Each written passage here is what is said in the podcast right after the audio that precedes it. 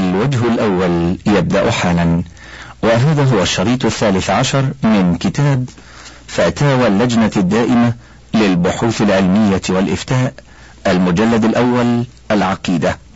ولا زلنا مع الأسئلة حول الكهانة وما حولها.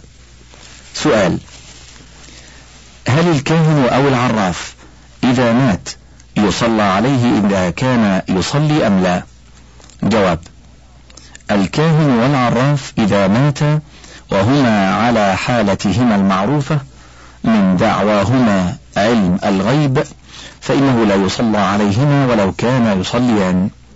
لأن دعواهما علم الغيب كفر أكبر يبطل الصلاة وغيرها. وصلى الله على نبينا محمد وآله وصحبه وسلم. سؤال ما حكم التنذير وهو دعاء الجن والشياطين على شخص ما ليعمل به عملا مكروها. كأن يقال خذوه اذهبوا به انفروا به بقصد أو بغير قصد. وما حكم من دعا بهذا القول؟ حيث قد سمعت قول أحدهم إنه من دعا الجن لم تقبل له صلاة ولا صيام ولا يقبر في مقابر المسلمين ولا تتبع جنازته ولا يصلى عليه إذا مات. جواب. الحمد لله والصلاة والسلام على رسوله وآله وبعد.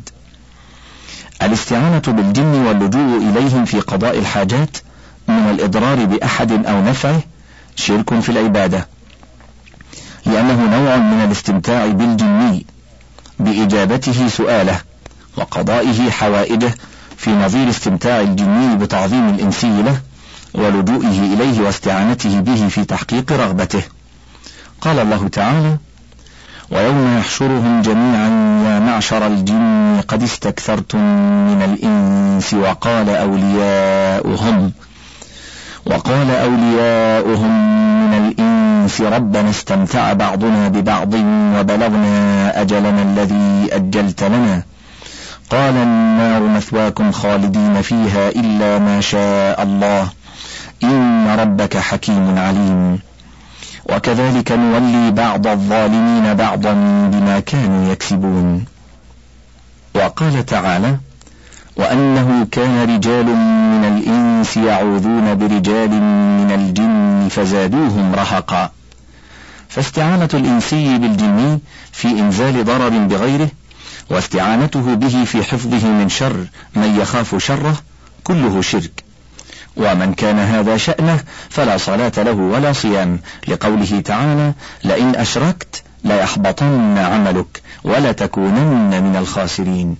ومن عرف عنه ذلك لا يصلى عليه إذا مات ولا تتبع جنازته ولا يدفن في مقابر المسلمين. وصلى الله على نبينا محمد وآله وصحبه وسلم.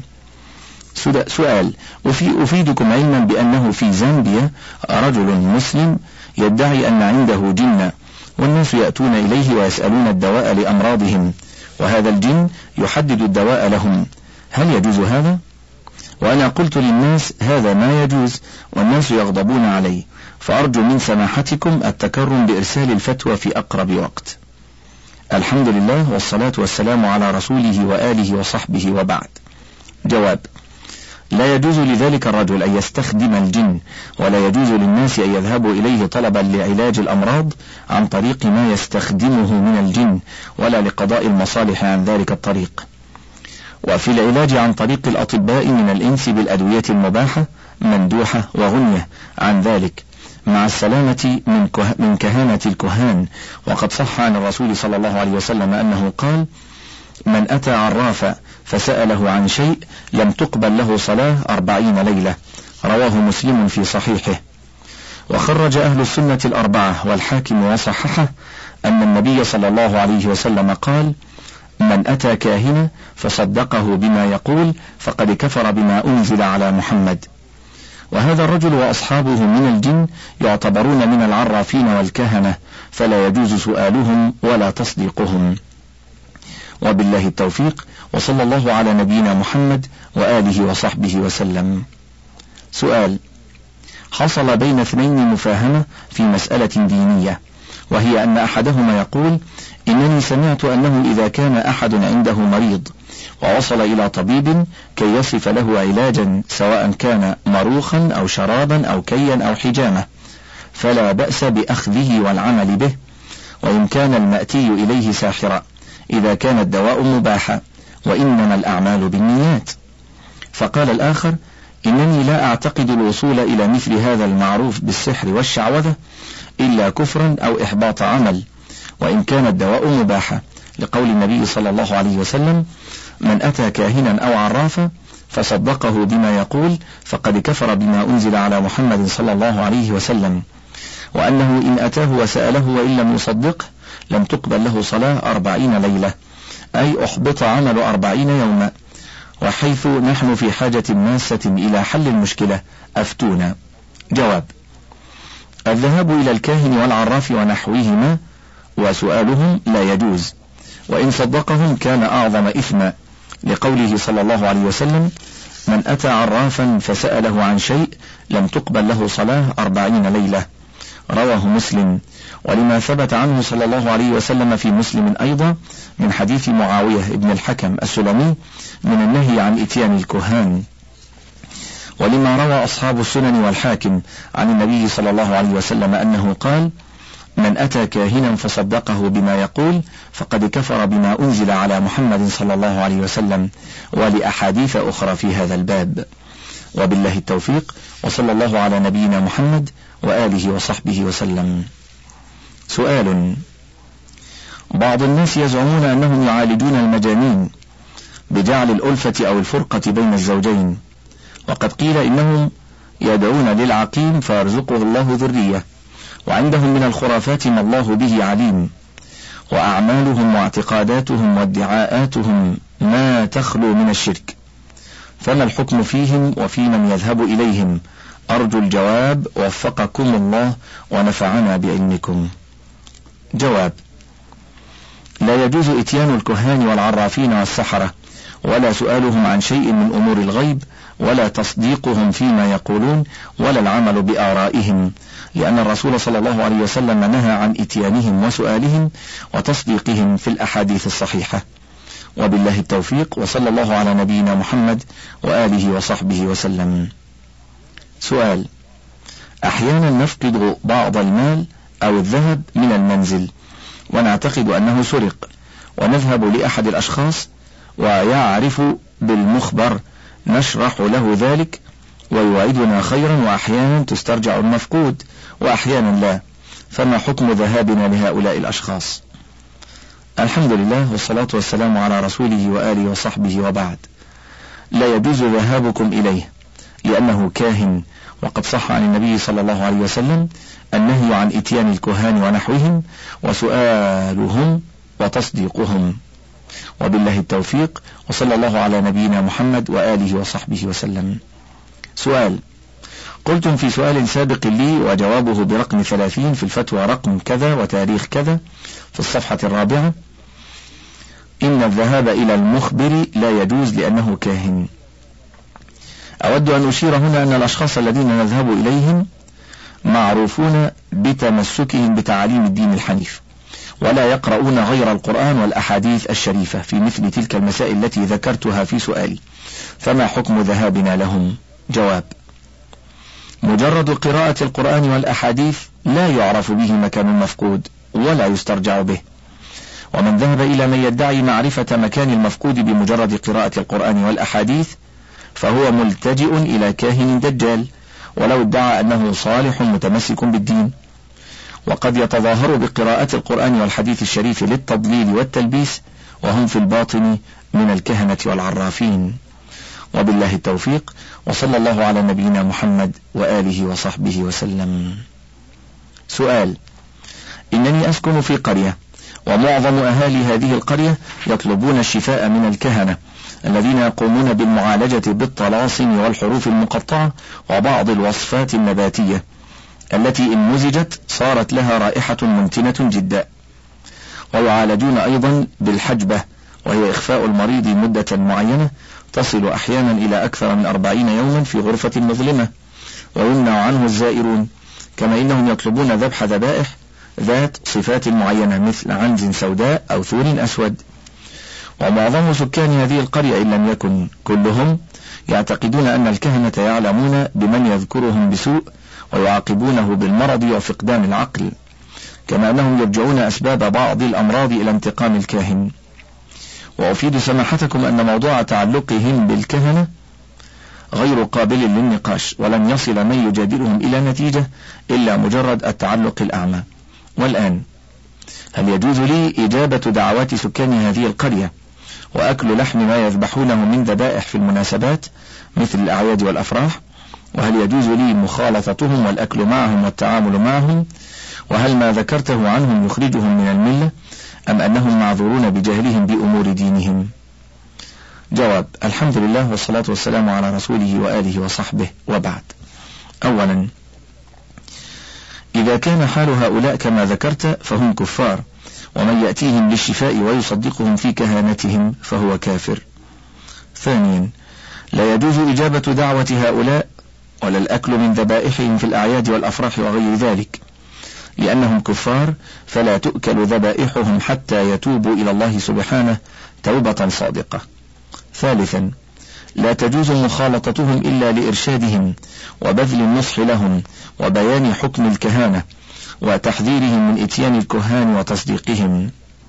وأخيرا يتبين مما ذكر أن هؤلاء الكهنة ومن يأتيهم ويصدقهم خارج من ملة الإسلام بارتكابه ما ذكرته عنهم.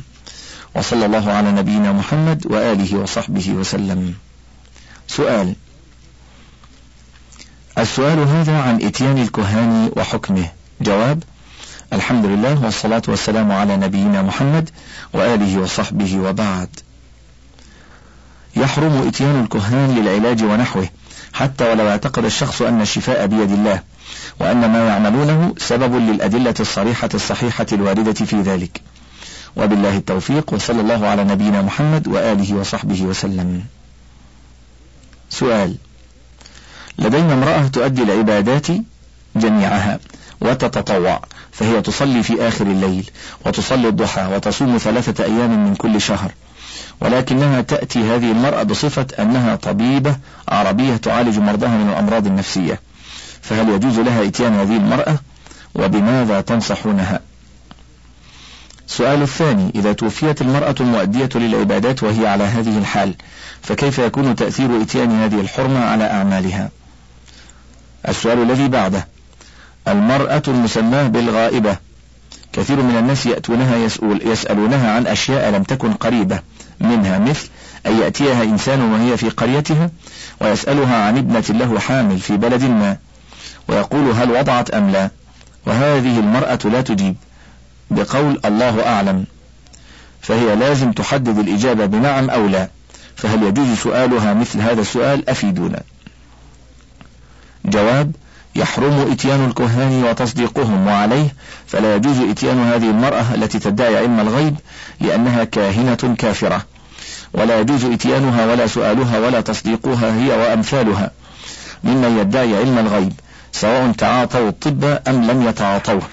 لقوله صلى الله عليه وسلم من أتى عرافا فسأله عن شيء لم تقبل صلاته أربعين يوما رواه مسلم.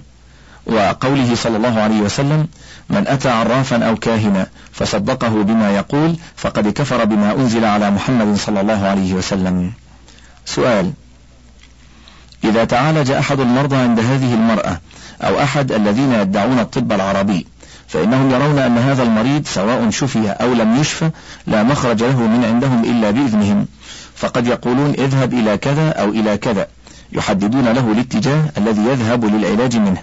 وقد يمنعونه من الذهاب إلى أحد غيرهم ولو ذهب من غير استشارتهم فإنهم يرون أنهم قادرون على التأثير عليه بأي حال ويخوفونه بإصابته بالمرض أو الجنون. ومن الممكن أنه يمتثل لأمرهم مخافة ضررهم عليه. فهل لهم تأثير كما يدعون؟ أرشدونا جزيتم خيرا. جواب لا تأثير لأحد بنفع أو ضر إلا بشيء قد كتبه الله. ففي حديث ابن عباس رضي الله عنهما عن النبي صلى الله عليه وسلم واعلم أن الأمة لو اجتمعت على أن ينفعوك بشيء لم ينفعوك إلا بشيء قد كتبه الله تعالى لك. وإن اجتمعوا على أن يضروك بشيء لم يضروك إلا بشيء قد كتبه الله تعالى عليك. رفعت الأقلام وجفت الصحف. أخرجه الترمذي وقال حديث حسن صحيح. وقد تقدم فيما سبق أنه لا يجوز إتيان هذه المرأة وأمثالها ولا سؤالهم ولا تصديقهم ولا العلاج عندهم بل يجب الإنكار عليهم ورفع أمرهم إلى ولاة الأمور حتى يعاقبوا بما يستحقون ولا يجوز التستر عليهم ولا الدفاع عنهم لعظم ضررهم على المسلمين وتلبيسهم عليهم. سؤال لو أراد إنسان الخروج من عندهم فقد يمنعونه؟ فهل يجوز له إعطاؤهم فلوسا ويبعد عنهم وإذا قدر له البعد عن استعمال أدويتهم وأعمالهم هذه. فهل يجوز له السلام لسبب معرفته بهم أم يهجرهم مرة واحدة؟ جواب أولا يحرم إعطاؤهم شيئا من المال مقابل أعمالهم السيئة التي قصدهم من أجلها. أما إذا أعطاهم شيئا من المال ليتخلص من شرهم فلا حرج في ذلك. ثانيا لا يجوز السلام عليهم ما دامت هذه أعمالهم إلا إذا تابوا منها وأقلعوا عنها بل يجب هجرهم حتى يتوبوا كما يجب الرفع عنهم إلى المحكمة والإمارة والهيئة حتى يعاقبوا بما يستحقون من قتل أو غيره. وبالله التوفيق وصلى الله على نبينا محمد وآله وصحبه وسلم. سؤال شاء الله عز وجل أن أخط لك هذه الرسالة والتي أردت فيها أن أطلب منكم بعض الإرشادات والتوضيحات فيما يخص مرضا يسمى الصرع. أصيبت به والدتي في أول الأمر أصيبت بالجنون.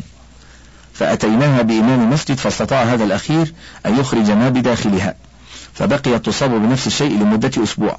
وكلما أتيناها بالإمام شفيت بإذن الله. ولكن إذا ذهب عادت على ما كانت عليه. فشفيت بعد ذلك. وبقيت مدة من الزمن ولم تلبث كثيرا فتسكنها جنية أي أنثى الجن. وبقيت تقريبا نفس المدة أو أكثر وهي تعاني. فأتينا بالإمام مرة أخرى فأخرجها. وعادت ثم أتينا بآخر فأخرجها. ثم بقيت على هذه الحالة وكلما أصابها شيء من هذا أتينا بمن يخرجه منها. وأشير إلى أن في المرة ما قبل الأخيرة طلبت مني والدتي وهي مصابة بالجنون أن آتيها بالإمام الذي أخرج ذلك منها لأول مرة. فأتيتها به فأخرجها منها. وهنا أشار إلي إلى أن الجنية أخبرته أن تلك الحجرة مليئة بالجنون أي الجن. فحولناها إلى حجرة أخرى. ولكن بقيت وللأسف على نفس الحالة. حينئذ طلبت مني أن أحملها إلى أحد الأضرحة. فاستجبت لطلبها فلم تجد على ذلك شفاء.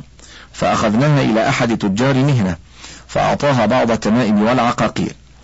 أما التمائم فأمرها بتعليق البعض وغسل جسمها بالبعض الآخر بعد أن تضعهم في الماء. وأما العقاقير فطلب منها أن تأكلها. وأشير إلى حضرتكم أن البيت الحجرة ما زال فيها جنون والآن أريد منكم. واحد معرفة إذا كان فعلي صحيحا أو مخالفا للشرع. اثنان الطلب منكم إرشادي إلى ما فيه الخير. جواب الحمد لله والصلاة والسلام على نبينا محمد وآله وصحبه وبعد. أولا يحرم الذهاب إلى العرافين والكهنة لسؤالهم. لقول النبي صلى الله عليه وسلم من أتى عرافا فسأله عن شيء لم تقبل له صلاة أربعين ليلة. خرجه الإمام مسلم في صحيحه. ولقول النبي صلى الله عليه وسلم من تعلق تميمة فلا أتم الله عليه ومن تعلق ودعه فلا ودع الله له. وفي رواية من تعلق تميمة فقد أشرك.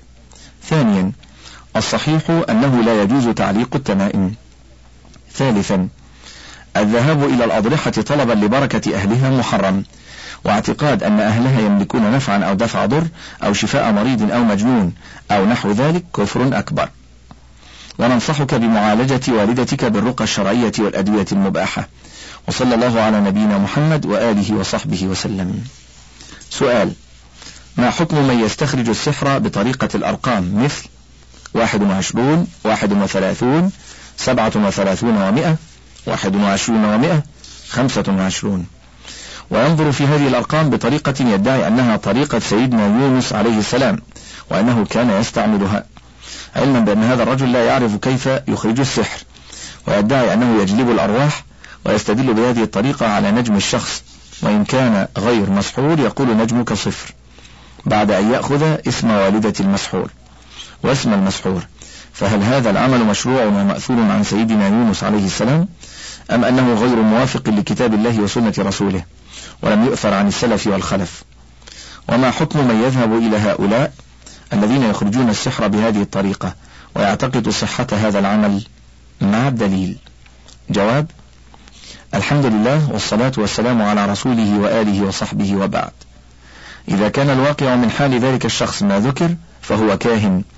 وليس هناك دليل على أن هذه الطريقة طريقة سيدنا يونس عليه الصلاة والسلام. وليس ذلك العمل مشروعا. ولا يجوز الإتيان إليه بل يجب الإنكار عليه. لقول النبي صلى الله عليه وسلم من أتى عرافا فسأله عن شيء لم تقبل له صلاة أربعين ليلة. رواه مسلم في صحيحه. وقوله صلى الله عليه وسلم من أتى عرافا فصدقه بما يقول فقد كفر بما أنزل على محمد. رواه الإمام أحمد والأربعة بإسناد صحيح. وقوله صلى الله عليه وسلم من اقتبس شعبة من النجوم اقتبس شعبة من السحر. زاد ما زاد. رواه أبو داود من حديث ابن عباس بإسناد صحيح. وصلى الله على نبينا محمد وآله وصحبه وسلم.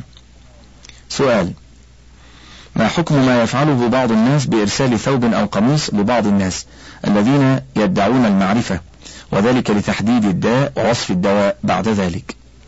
جواب يحرم الذهاب لمن يدعون علم المغيبات ولا يجوز أن يرسل لهم ثوب ولا قميص ولا غيره.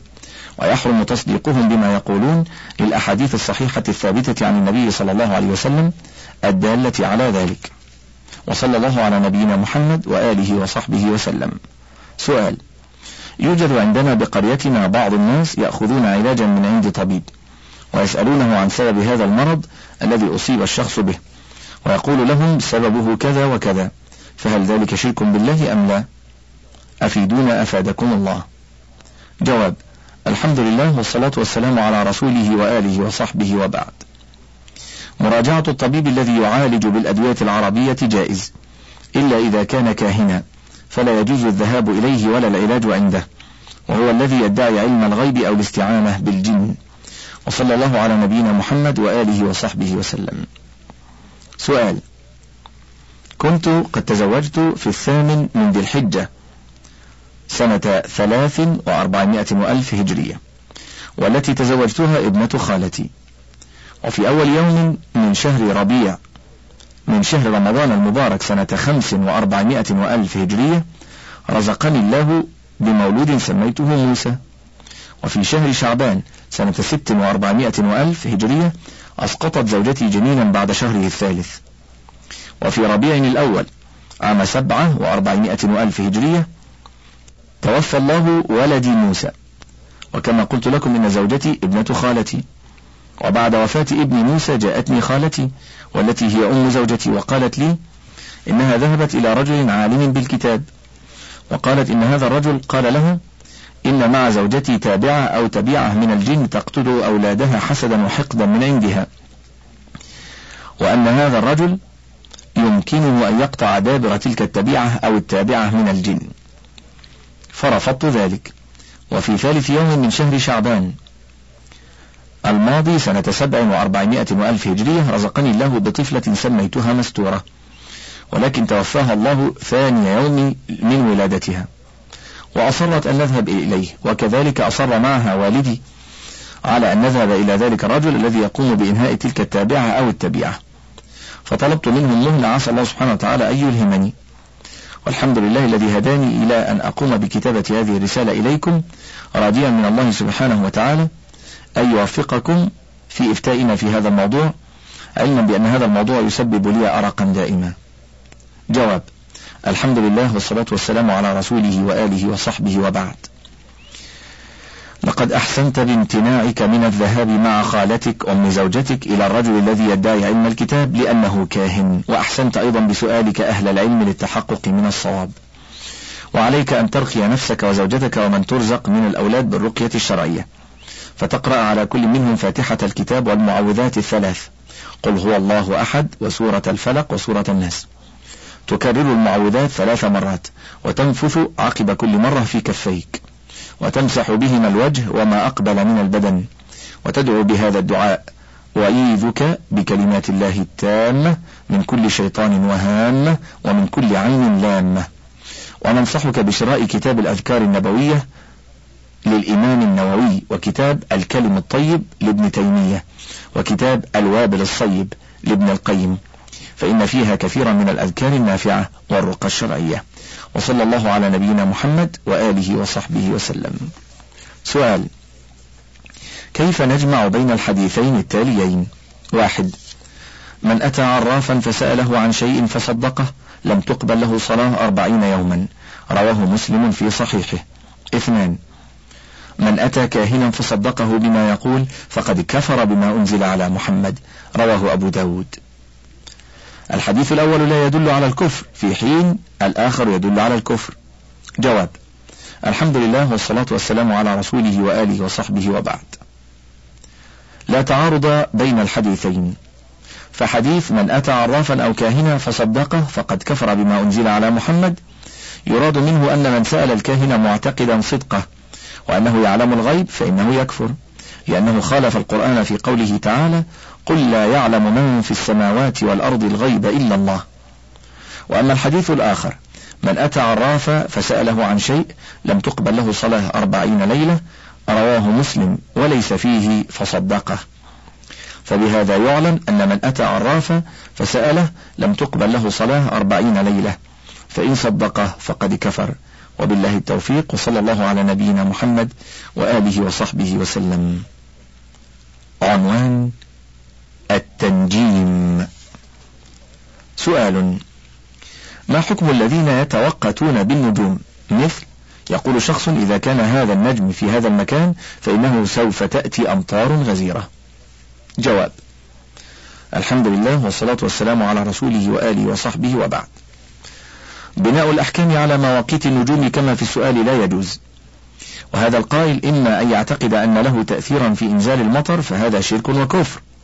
وإما أن يعتقد أن المؤثر هو الله وحده ولكنه أجرى العادة بوجودها عند سقوط ذلك النجم فهذا محرم. فلا يجوز للعبد أن يثبت ما هو من خصائص الله إلى كائن مسخر لا على سبيل الحقيقة ولا على سبيل المجاز. والأصل في ذلك عموم قوله صلى الله عليه وسلم أربع في أمتي من أمر الجاهلية لا يتركونهن. الفخر بالأحساب والطعن في الأنساب والاستسقاء بالنجوم والنياحة على الميت. الحديث رواه مسلم في صحيحه. وقوله صلى الله عليه وسلم لأصحابه في صباح يوم مطير هل تدرون ماذا قال ربكم؟ قالوا الله ورسوله أعلم. قال قال أصبح من عبادي مؤمن بي وكافر. فأما من قال مطرنا بفضل الله ورحمته فذلك مؤمن بي كافر بالكوكب.